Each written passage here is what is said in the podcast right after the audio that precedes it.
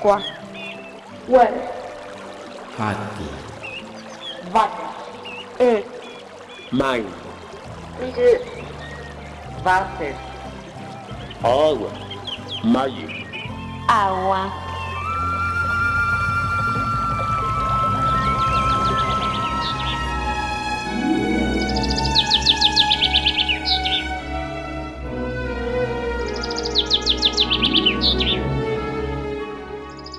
¿Qué será lo que me empuja a emprender la travesía? ¿Ese andar día tras día en el aire como bruja? ¿Será el sol de la mañana que me llama con su rayo? ¿O será que aún no hallo esa flor que magia emana? Lo que sé es que la brisa con mis alas se entretiene, se va lejos, luego viene, sopla y sopla, todo es risa. Soy mariposa monarca, que quiere decir millones, sobre nubes de algodones que hacen las veces de barca, como pétalos de flores, al pasar, suave pintamos rayas que al cielo fijamos, arcoíris de colores.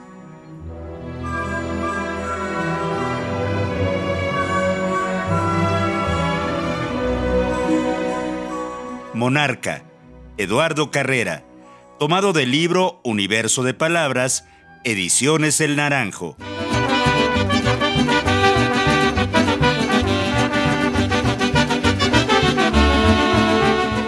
Hoy cerramos este ciclo dedicado al estado de Michoacán con la participación de José Daniel Guzmán Espinosa, a quien le doy la bienvenida y agradecimiento por su participación en Aqua. Muchísimas gracias Marlene, igualmente por la, la invitación y con gusto de saludarte y poder compartir un poco de lo que hemos estado trabajando en este bonito estado de Michoacán. Soy Marlene Reyes y lo invito a seguir la página de Aqua en Facebook, donde nos encuentra como Aqua RE, y o a descargar nuestros programas en www.eradio.edu.mx. José Daniel Guzmán Espinosa es originario de la comunidad indígena de Tarejero, municipio de Zacapu, en Michoacán. Es biólogo egresado de la Facultad de Biología de la Universidad Michoacana de San Nicolás de Hidalgo, coordinador operativo para Michoacán de la Comisión de Búsqueda y Salvamento de Aeronaves Civiles SAR México. Actualmente es jefe del Departamento de Manejo Integral del Patrimonio Natural de la Secretaría de Medio Ambiente, Cambio Climático y Desarrollo Territorial del Estado de Michoacán.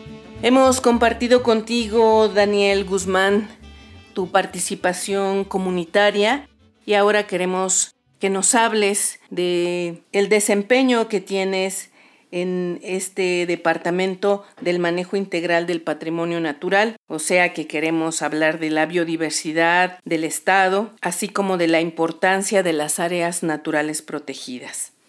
Desde el 2018 a la fecha, eh, bueno, estamos participando como jefe de departamento del manejo integral del patrimonio natural en la Secretaría de Medio Ambiente, Cambio Climático y Desarrollo Territorial. Nuestra área principalmente está trabajando el tema de las áreas de conservación, que en sí las áreas de conservación pues albergan lo que son las diferentes categorías de áreas naturales que hay tenemos zonas de protección ambiental, tenemos áreas naturales protegidas y tenemos áreas voluntarias para la conservación.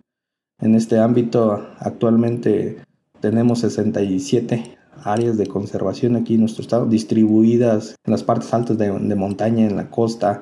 Todos los ecosistemas que tenemos aquí en Michoacán están representados dentro de estas áreas naturales estos últimos tres años que, estuvimos trabajando aquí en la Secretaría, pues nuestro principal trabajo pues era en sí el trabajo comunitario. Trabajar con las comunidades en el tema de la administración de estas áreas. Porque como lo menciono, pues estas áreas naturales en sí, por ejemplo, el tema de las áreas de bosque, pues necesitamos trabajar el tema de saneamiento forestal, incendios forestales, aprovechamiento maderable, plagas.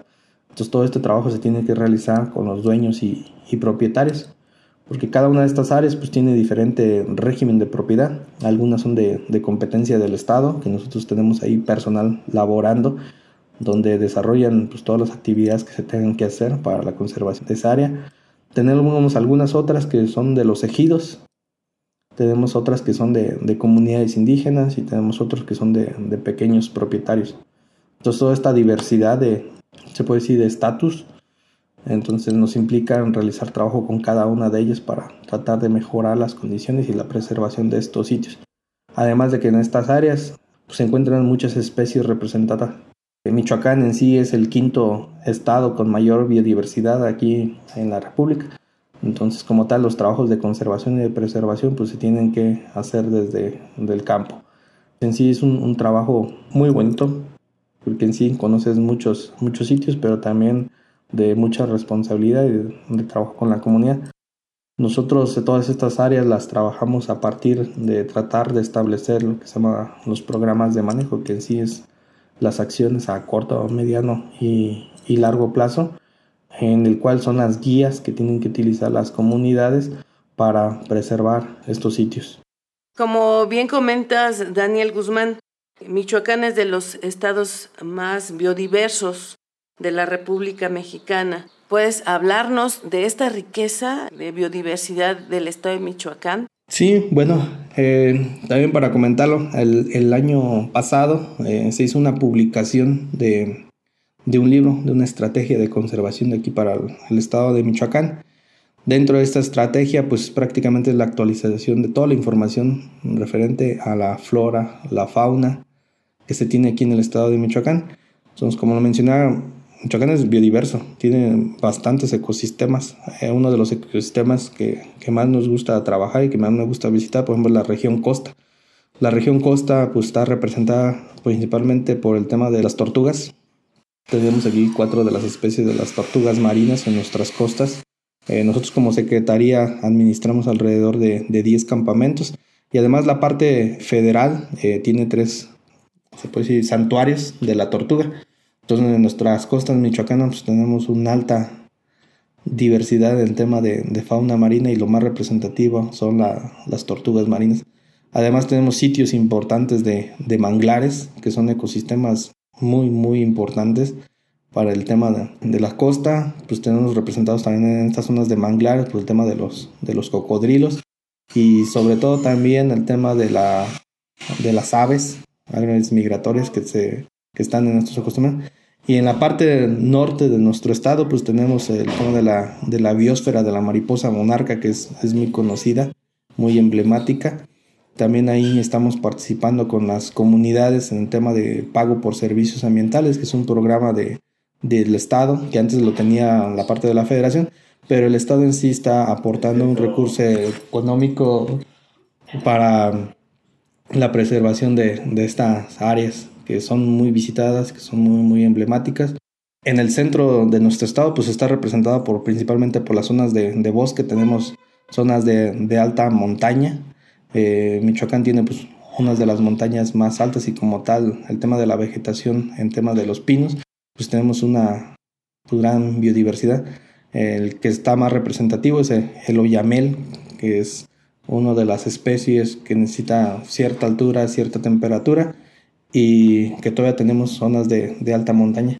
Y esta parte de bosque, pues en sí, quien la maneja y la administra, pues son las comunidades indígenas es toda la zona que tenemos con la parte de, de Cherán, de Nahuatzen, de Angawan, parte de ahí del municipio de, de Zacapu, parte de, de Pátzcuaro. Eh, tenemos toda esa zona, toda una mancha muy importante de, de alta montaña. Y bueno, también en nuestro estado eh, se encuentra pues, varias especies de, de achoque o del ajolote con el que, que, hablamos. En la región de Pátzcuaro pues está un, un achoque que, que prácticamente es, ha estado extinguiéndose por el tema del manejo, de, bueno, del mal manejo de las aguas residuales que se han estado involucrando o que han estado descargando en sí al lago de, de Pátzcuaro. Pero se hacen trabajos todavía de, de, preservación de esta especie. En las partes altas de aquí de, de, Morelia, bueno, también tenemos una especie de ajolotes que están dentro de un área natural protegida que se llaman Cañadas del Río Chiquito y Loma de Santa María al igual en Zacapu tenemos todavía una especie de, de creo que está bastante conservado. En la parte de Uruapan, pues bueno, ahí tenemos el Parque Nacional Barranca de Cupatizio. Este es uno de los sitios donde se le ha invertido muchísimo en tema de conservación. Es un área, aunque es pequeña, eh, pero está muy representada por el, el, tema de las orquídeas. Ahí es un, un, sitio donde se hace mucho trabajo de investigación y de preservar especies que estaban en peligro de, de extinción de, de las orquídeas. Daniel Guzmán, ¿cómo se determina un área natural protegida? Bueno, utilizamos diferentes se puede decir, estrategias. Hay unas áreas que, que, se tienen que establecer porque son sitios principales de, de recarga hídrica, bueno, así le podemos llamar, que son sitios importantes que están abasteciendo a una región, a un municipio, y aunque tenga un dueño o un propietario, bueno, se decreta o lo que es un área. Hay otras áreas que se decretan en sí por el tema de una afectación por un incendio forestal.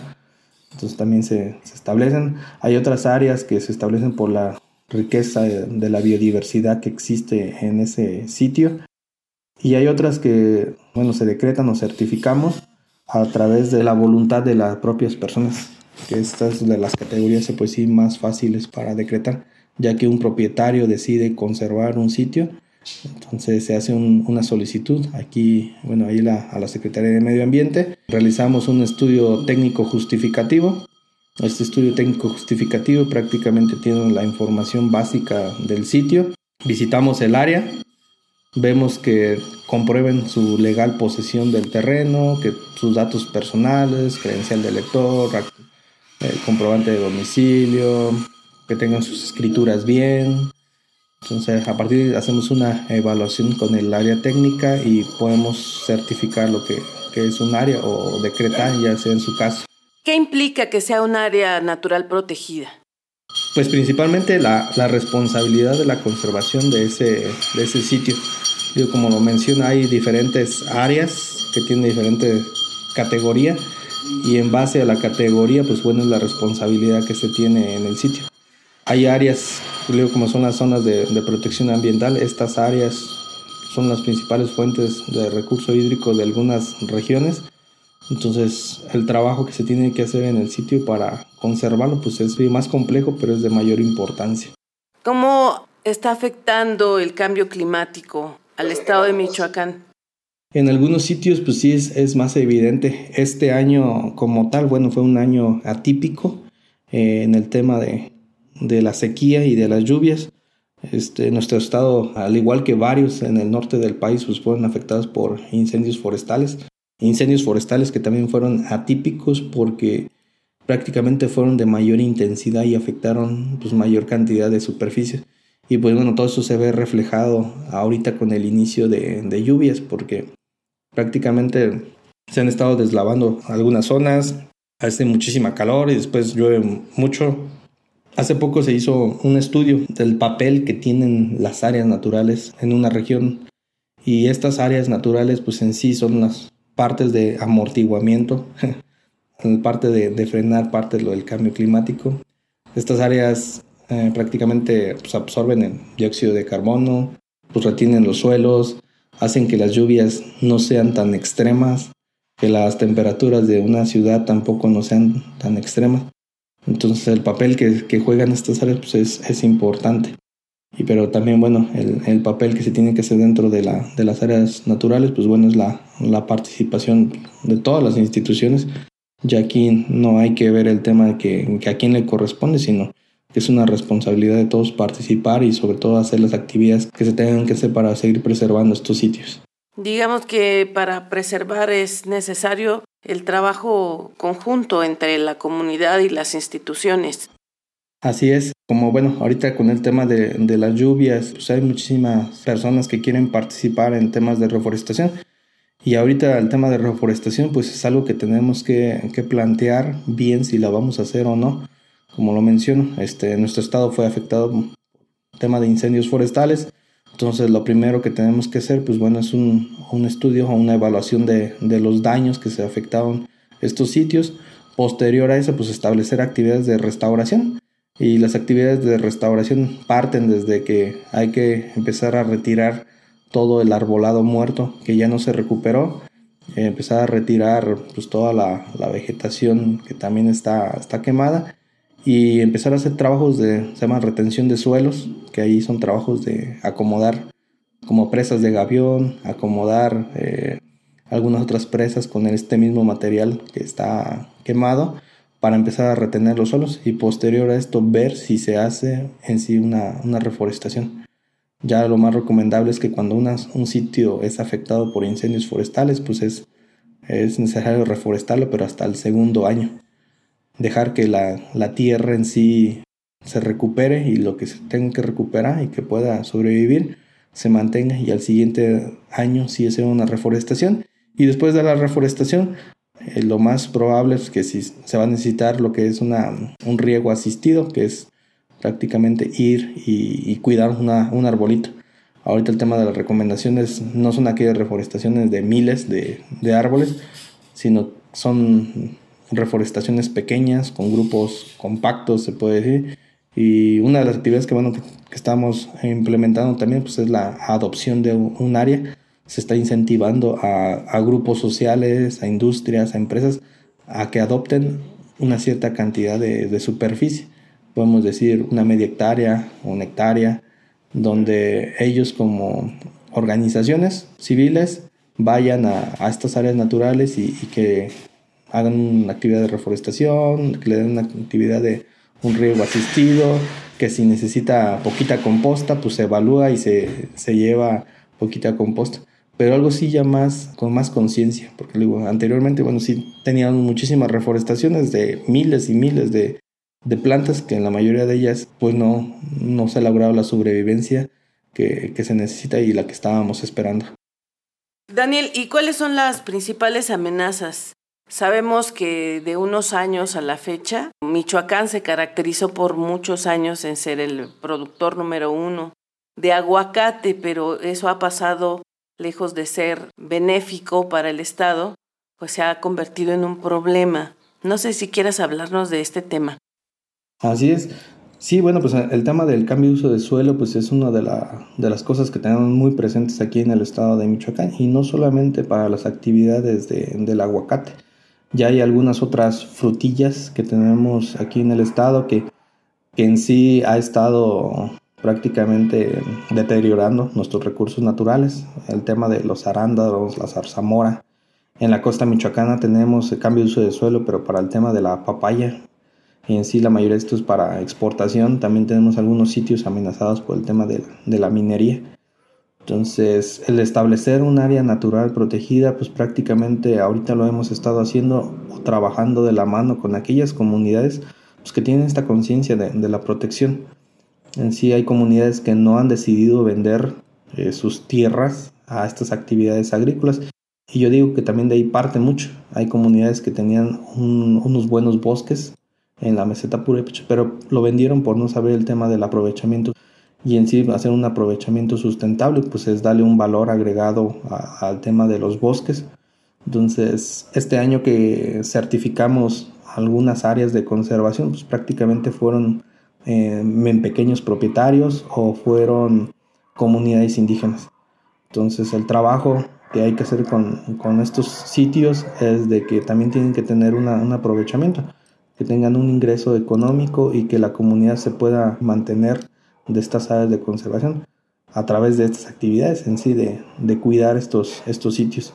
Entonces no solamente, como lo mencionas, el tema del aguacate, sino también hay otras actividades agrícolas que han tenido presión sobre algunos terrenos. Entonces, ya cuando se certifica lo que es un área de conservación, también se le da una certidumbre jurídica para la protección de, de este sitio. Hemos tenido algunos casos donde estas áreas de conservación pues han sido invadidas por el tema del aguacate. Se han estado metiendo a nuestras áreas de conservación. Entonces se realiza un tema de un procedimiento legal a partir de las instituciones educativas y del levantamiento del polígono que hacemos y trabajarlo con los propios propietarios para saber si les están invadiendo y si sí, pues se hace un tema de, de clausura y restauración del daño. Entonces es un, trabajo, puede ser multidisciplinario porque sí tienen que involucrarse distintas instituciones. Entonces también sabemos que el tema de los recursos económicos para los temas ambientales pues ha, ha disminuido, entonces si ha disminuido, hay poco recurso de ingreso a estas áreas. La solución que hemos estado tratándole de dar pues es trabajar con, la, con las comunidades, que se capaciten, de que eh, tengan un recurso económico a través de actividades de aprovechamiento, actividades de turismo comunitario, en sí cualquier otra actividad que les genere un ingreso a ellos. Daniel Guzmán, hiciste mención del manejo de las aguas residuales en el estado. ¿Cuál es la situación que se vive en Michoacán al respecto? Dentro de, del tema de, de, aguas, bueno, primeramente Michoacán pues tiene uno de los, de los lagos más grandes, por ejemplo está el lago de, de Cuitzeo, que es uno de los dos lagos más antiguos que tenemos en toda Latinoamérica. En este se han estado haciendo muchos trabajos de ahí de, de, conservación y tratar de restaurarlo, pero es complicado ya el tema de, de la recuperación de, este lago, principalmente por las obras que se hicieron ya hace bastantes años, donde cruzaron algunas carreteras por este lago y pues obvio afectaron directamente al flujo que puede tener este cuerpo de agua. Para el caso de Pátzcuaro, pues Pátzcuaro también es uno de los lagos también más grandes que tenemos aquí en Michoacán y digo, están representadas algunas especies endémicas de, pescado blanco y de, de la choque o el ajolote.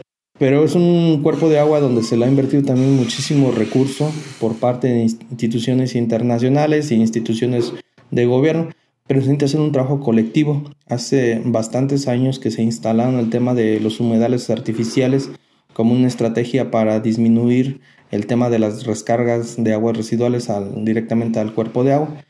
Pero bueno, estas obras no solamente es, la construcción, sino que también tiene que haber una participación de las propias comunidades para darles el mantenimiento al cuerpo de agua.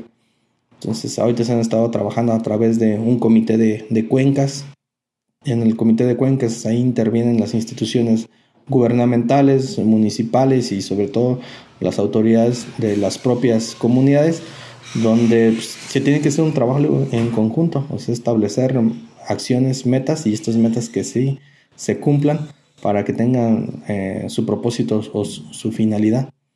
Porque sí, el cuerpo de, de agua de Pátzcuaro también ha estado disminuyendo bastante y en sí también tiene que ver las actividades agrícolas que se generan a un lado de, la laguna o del lago de Pátzcuaro, porque en sí también son por temas de cambio de uso de suelo, pues hemos estado disminuyendo toda la cobertura forestal.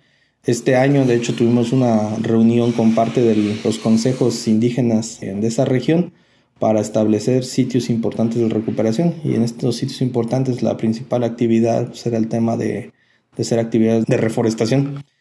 Pero igual, como lo planteo, este año es un año atípico en el tema de, las lluvias y en el tema de la sequía.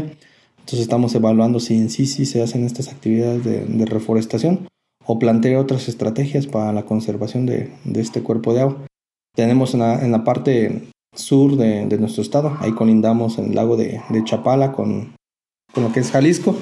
Y Jalisco, bueno, estableció una, una estrategia pues, muy importante de conservación que se está poniendo a, consenso con el Estado de Michoacán para que se desarrollen actividades también de, conservación, del manejo y el tratamiento de aguas residuales. Que en, sí lo que mencionábamos, los recursos para temas ambientales pues son muy muy pocos los que están establecidos desde la parte federal. Entonces en la parte del estado pues también es, complejo. Aquí cerca en Morelia eh, se han estado construyendo lo que son humedales artificiales, pero también como estrategia para no descargar directamente de aguas residuales a, los cuerpos de agua que tenemos aquí. Pues muchísimas gracias, José Daniel Guzmán Espinosa, por tu participación en este programa. Si quieres cerrar con algo en específico, adelante. Principalmente agradecerte a ti y a tu programa eh, que nos den la oportunidad de conocer un poquito nuestra región, nuestra comunidad y el trabajo que hemos venido desarrollando. Y de igual manera invitarlos a que se sumen a todas estas actividades en la protección y el cuidado del medio ambiente, que a veces son actividades no fáciles de, de realizar, pero realmente te llegas o vale la pena hacerlo. Muchísimas gracias, Daniel.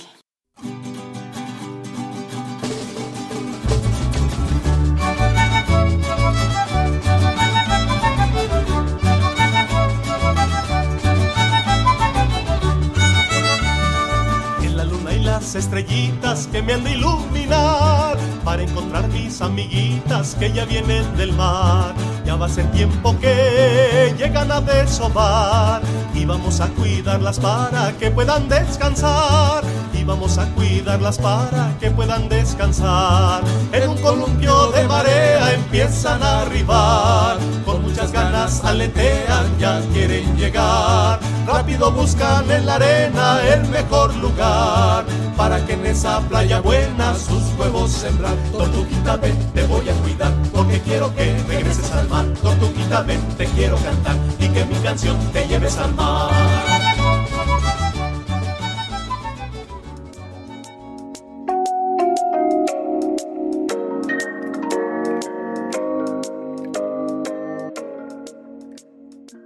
Cuidar y mejorar la naturaleza es un tema que surgió en 1972 durante la conferencia sobre el medio ambiente humano celebrada en Estocolmo bajo el patrocinio de la Organización de Naciones Unidas. Allí, la educación ambiental comenzó a figurar en la agenda internacional y en la de cada país.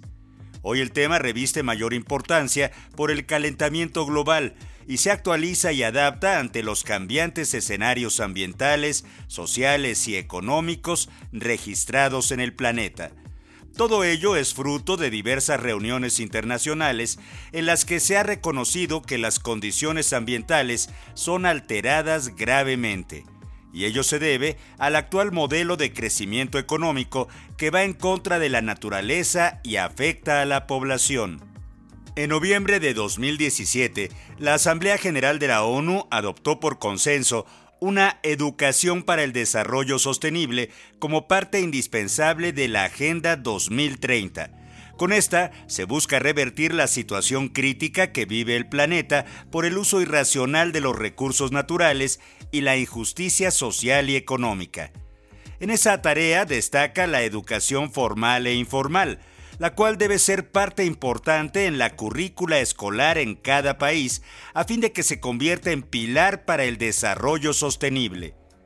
Son minoría las naciones que disponen de un marco estratégico para lograr dicho propósito, con una educación ambiental de calidad que vaya de las guarderías a las universidades, que transmita los conocimientos, actitudes, perspectivas y valores relacionados con la sostenibilidad, y tenga como aliada a medios de comunicación masiva responsables y comprometidos con la formación de una ciudadanía cada vez más activa. En los medios de comunicación masiva de México poco se habla de la importancia de la educación ambiental.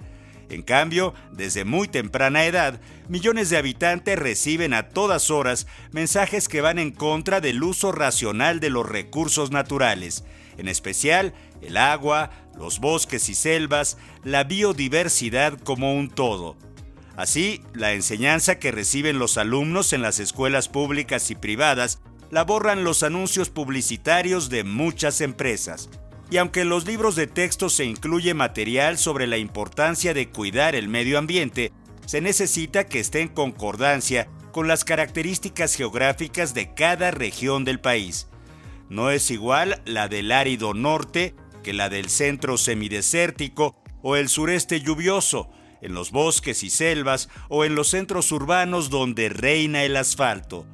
Es un pendiente hacer realidad en el sector público y privado de la educación un modelo de enseñanza en pro de la conservación y el enriquecimiento del medio ambiente, igual entre la ciudadanía, frecuentemente origen de muchos de los problemas que México tiene y que se agravan con el paso de los días.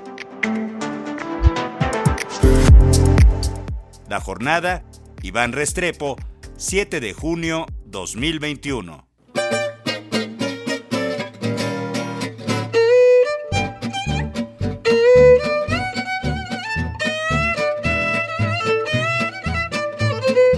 Participamos en este programa Antonio Fernández, Lourdes Garzón, Marlene Reyes, José Ángel Domínguez y María Felicitas Vázquez Nava.